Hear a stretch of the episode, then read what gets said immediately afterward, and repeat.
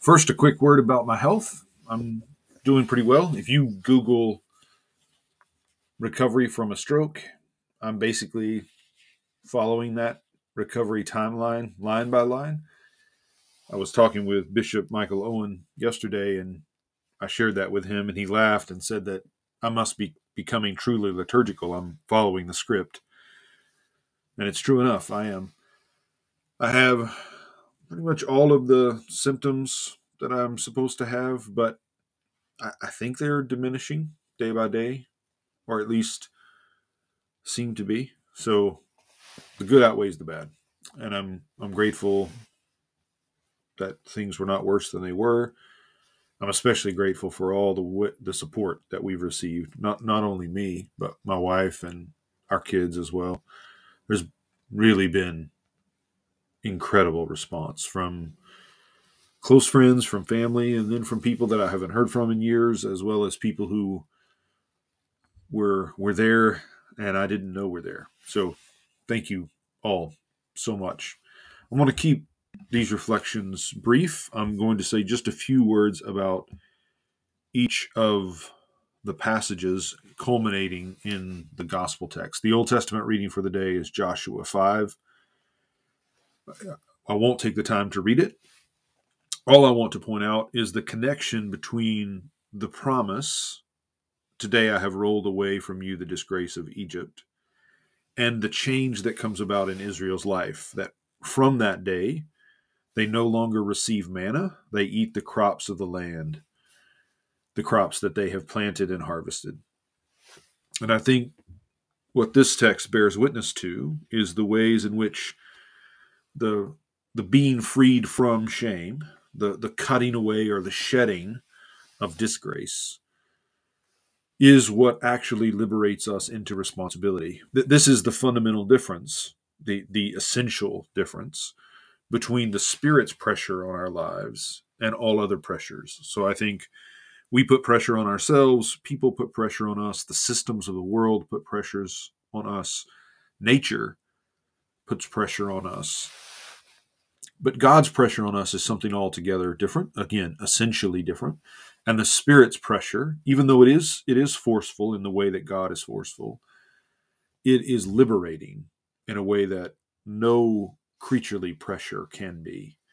And we often try to press people into responsibility. There, I, I, often quote the line from Jacques Ellul the Spirit presses us into responsibility.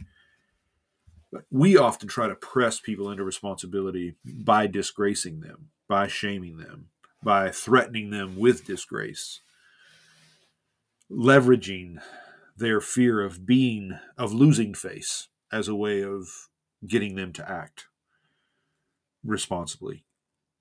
I'm not sure that that's always entirely wrong. I'm sure that there are better and worse ways to enact that pressure. But it is not the same as the spirit's pressure, right? Which is a rolling away of shame so that we are opened up to the future, a, a future we can collaborate in making.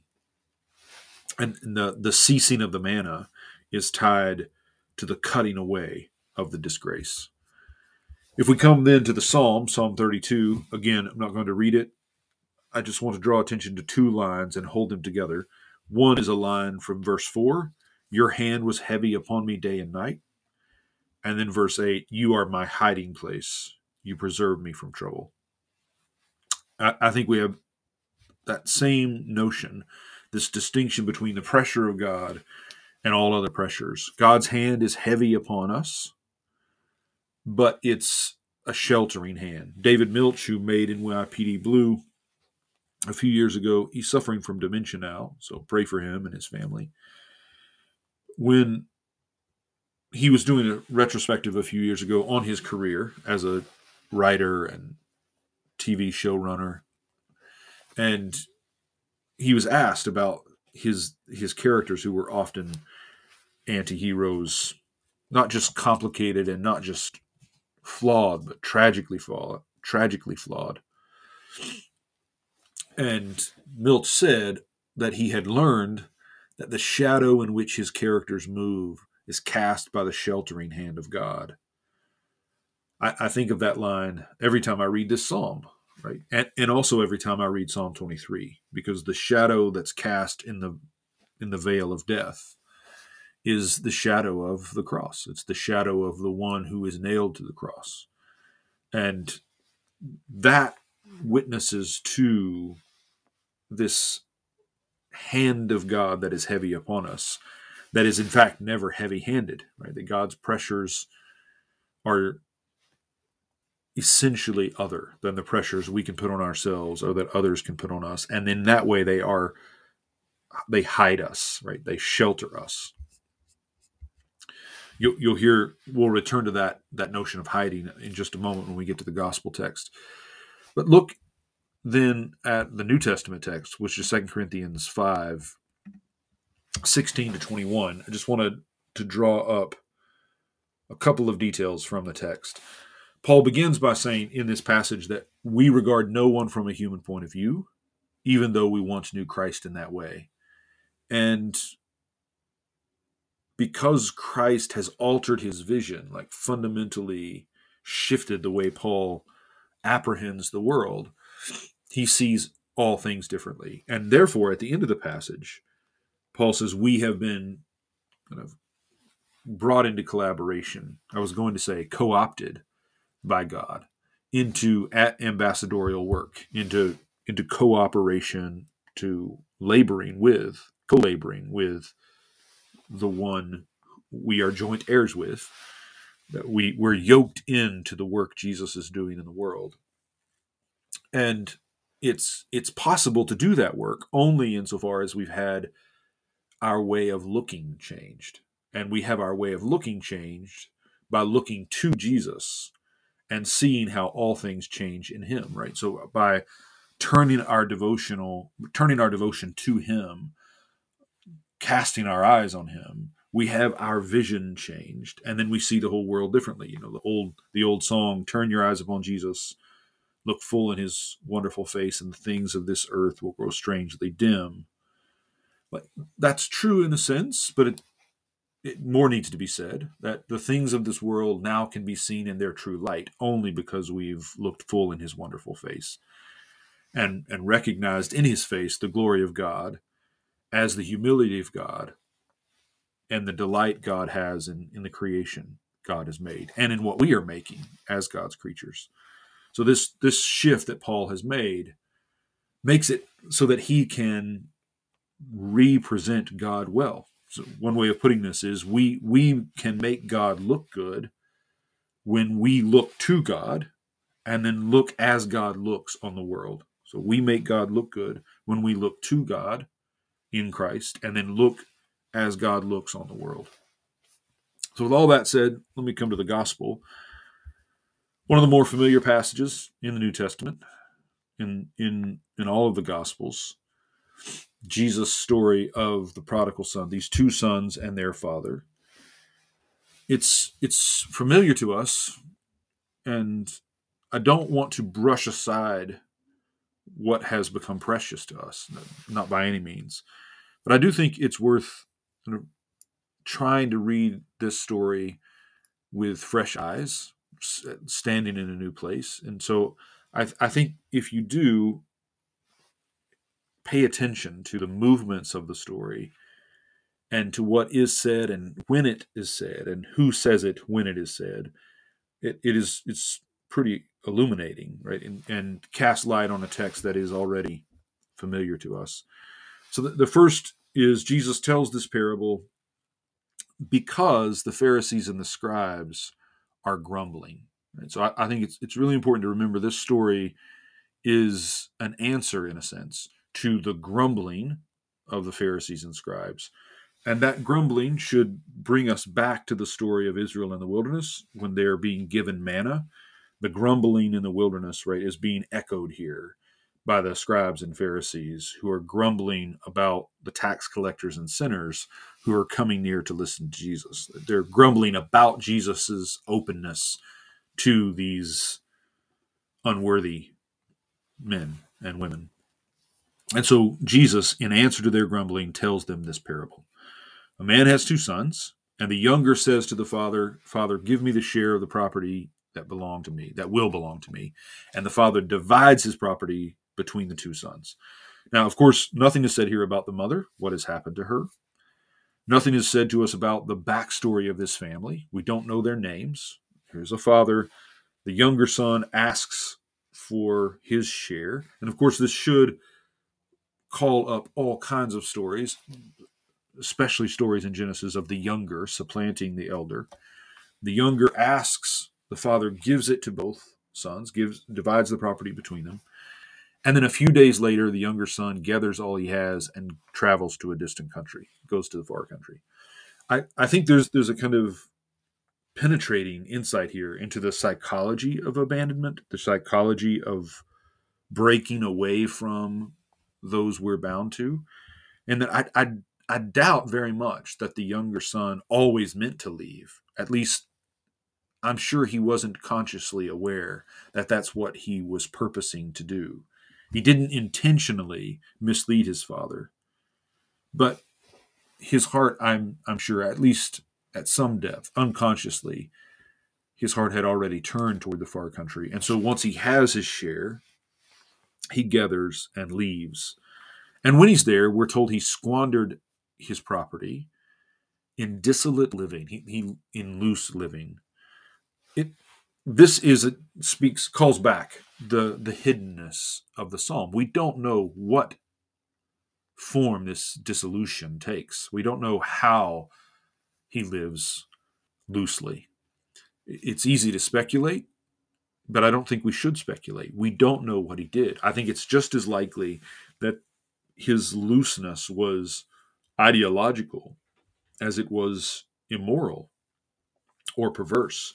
I don't I don't think we should speculate again, but there's no reason to assume that he was buying heroin on the street corner or as the older brother will say spending it on prostitutes. We don't know and we're we're kept from knowing for a reason. And it it recalls for me at least that scene in the chronicles of narnia when aslan can has the confrontation with edmund that, that reconciles edmund to to his role as king and to the family we're kept from knowing what is said there so he he lives unwisely he lives foolishly loosely and he spends everything on what we don't know.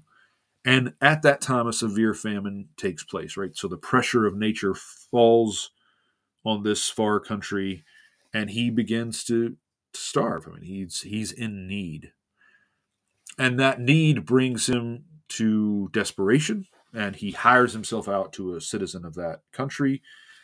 I don't know how much to make of the fact that he's assigned to feed the pigs, but probably is something here that is humiliating for him.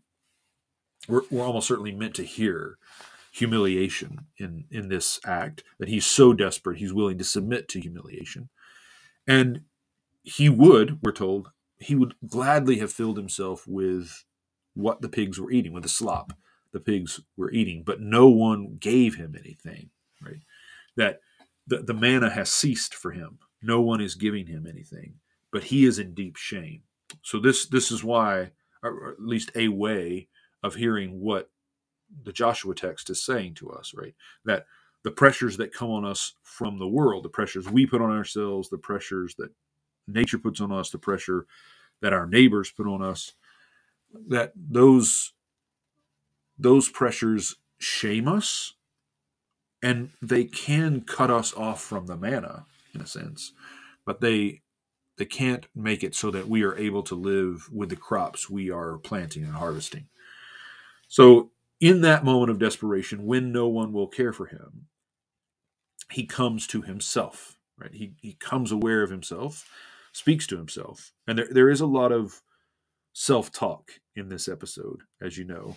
And what he says is he compares himself to his father's hired hands. They have bread enough and more than enough but I'm dying of hunger. So I will get up and go to my father and will say, Father, I have sinned against heaven and before you. I am no longer worthy to be called your son. Treat me like one of your hired hands, right? So there's there's a rationalization here. And there is an assumption about how he is seen by his father that I think casts some light on why he left in the first place, why he felt that he needed to go to the far country. Right? So he he assumes his father is concerned about worthiness and that his father will not receive him again unless he throws himself on his father's mercy by humiliating himself even further right? He's already humiliated in that he's caring for the pigs in the far country but he will humiliate himself even further and in that way hopefully move his father to pity.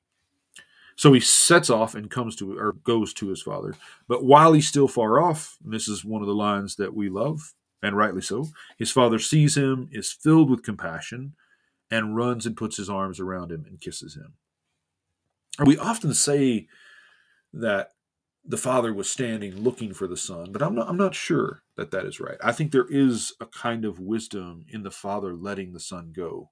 There's there's a way in which the father letting the son go is is is unlike our father, the heavenly father, the God of Jesus Christ, who who does seek us out, right? In, in one of the previous parables, right, the, the good shepherd goes and finds the one lost sheep. So why doesn't the father do that here? Why doesn't he go and look for this son the way that the shepherd looked for the sheep or the way the woman looked for the coin? Well, I, I think it, it's because there is a kind of searching that the father leaves room for the son to do with himself. And he does do that searching eventually and comes home, and the father sees him coming and runs to him, throws his arms around him, kisses him. Then the son says, Father, I have sinned against heaven and before you. So he, he does call him Father, but refuses to call himself Son. I am no longer worthy to be called your son. So this this is a he's caught, right? He's caught in a half truth. He is still naming his father rightly, but he cannot name himself rightly. And therefore the the half truth is is wholly untrue. Right? He's still in shame, and so is not able to move from the wilderness into the promised land. He's not able to move into maturity because of what he's unable to say about himself. But the father, notice, does not respond to the son, but says to the slaves, Quick, bring a robe, the best one, put it on him, put a ring on his finger, sandals on his feet, get the fatted calf and kill it. Let us eat and rejoice. For this son of mine, and there he names him, was dead and is alive again. He was lost and is found. And they begin to celebrate.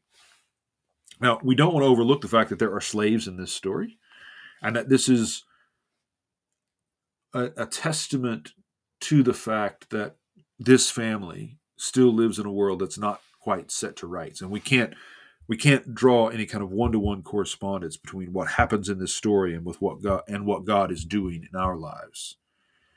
But I think for now, we, we need to see the ways in which the father includes the slaves in the celebration with his sons, so that you, you've got a kind of tension here. The sons wrongly think of themselves as slaves, but the father knows the distinction between sons and slaves, but includes the slaves in the celebration for his sons. So he says, Get the fatted calf and kill him. And, and, and you do have something here that I think does witness to the gospel, in that the son thought he had to make a sacrifice of himself. But what the father does is make a sacrifice for the son. Get the fatted calf and kill it.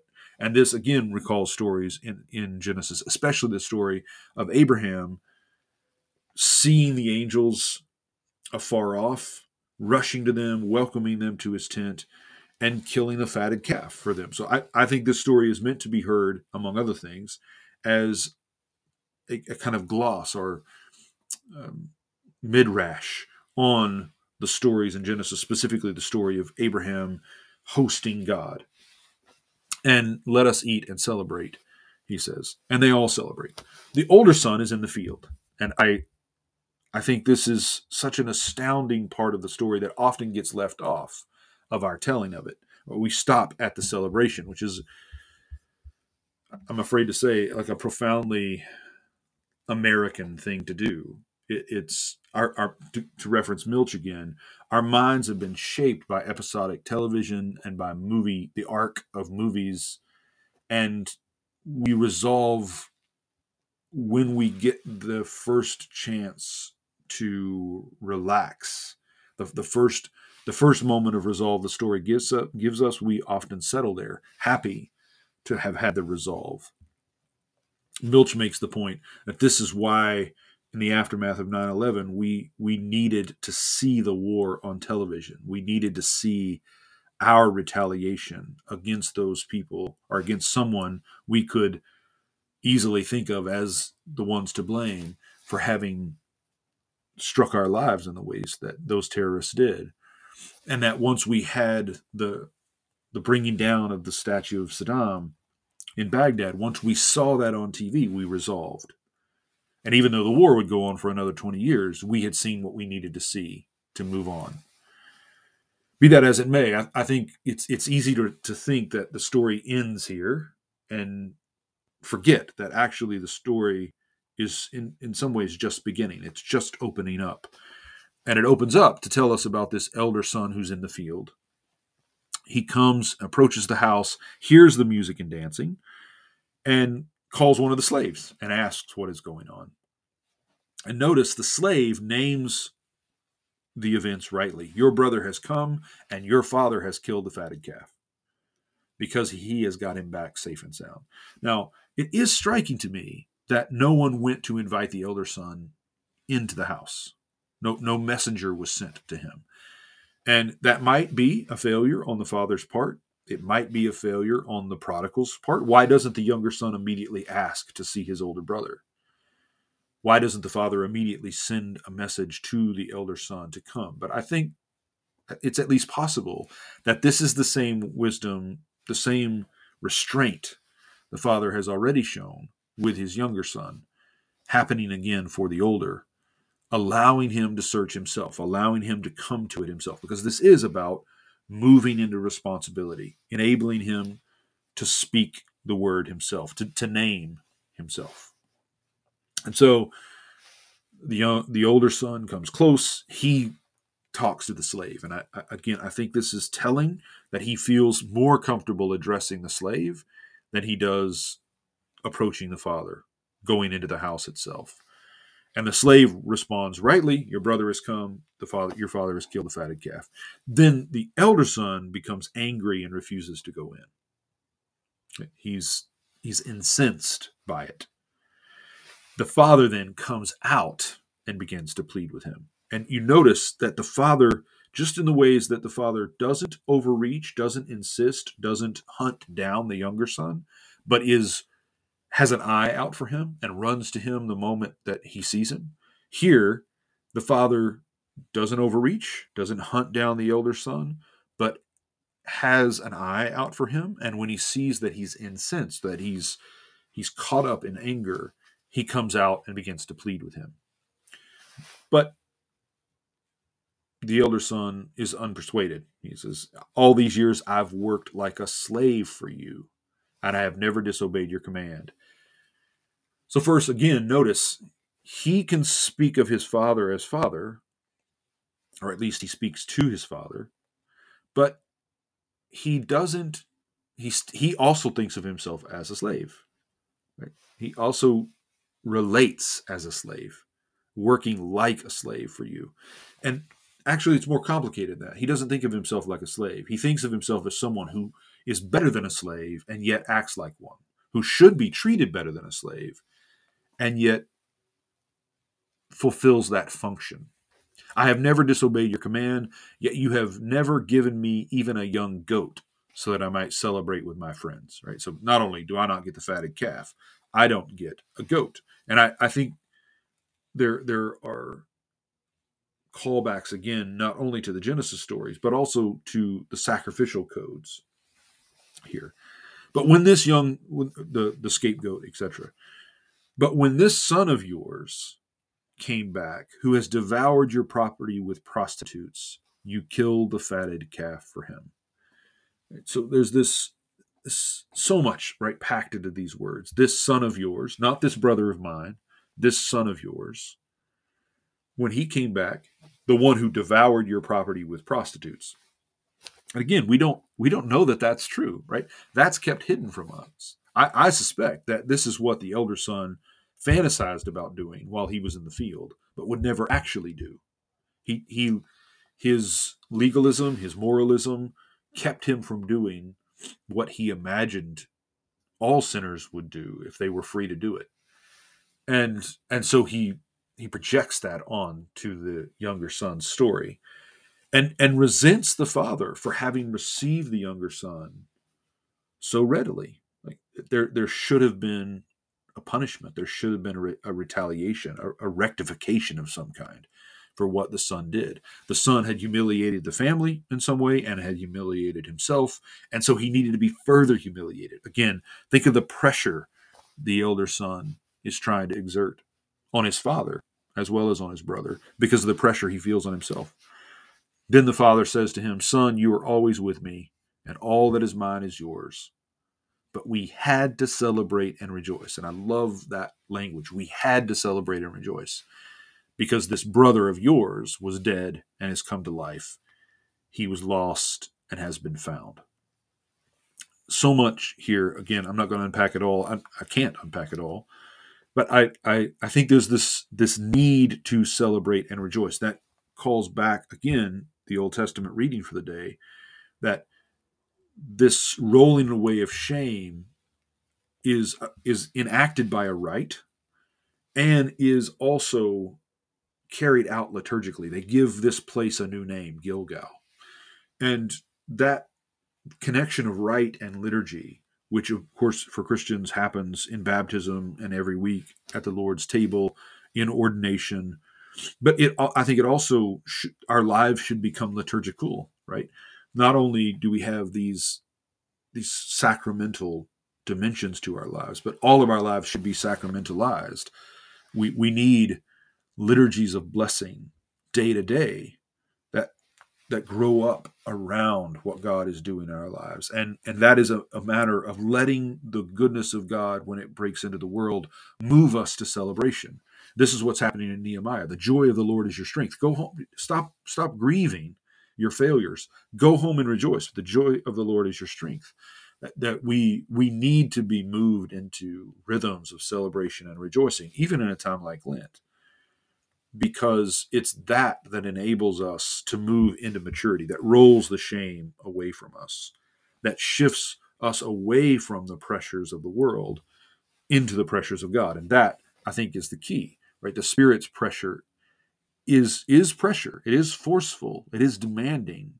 It is urgent but it is liberating. And it what it liberates us from are the false or bad pressures or, and even the good ones that can't actually that, that come about naturally but can't actually move us into maturity and into responsibility. And that I think is what the slave is doing. You notice how the father says, We had to rejoice because this brother of yours was dead and has come to life. He was lost and has been found. That's exactly what the slave says when the elder brother comes near. Your brother has come, your father has killed the fatted calf. He had to do this because he got him back safe and sound. Right? Your your father has has killed the fatted calf. He's safe and sound. Right? And that witness of the slave is a recalling right of the father's words so that you you can see how the, the slave has been liturgized into the father's rejoicing over the sons. The son's return and the hope of this older son's return. Even though he's in the field he's actually further away from intimacy with the father. And it, it's a, it's it's much harder trip to make it, it's a much longer trip from the field to the house than it is from the far country to the house. And another way of saying that is that it's easier to leave home and come back again than it is to be home when you've never left. And so many of us, and here's here's where those of you who are preaching this text, I think I think you make all those connections easily enough.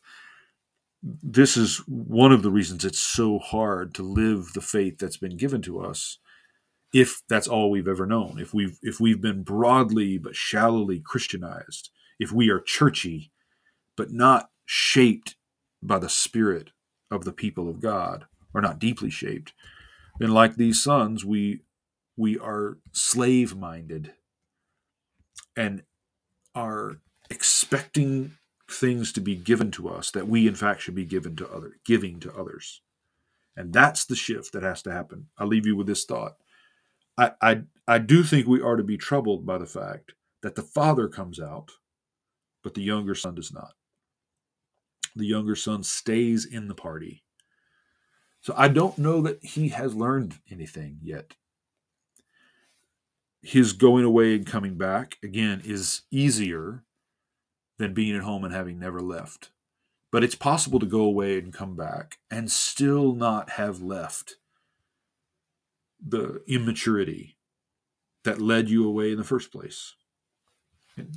The younger son should have, I think, come out to his brother. And, and I think that's what we're to hope for and to pray for. All right, until next time.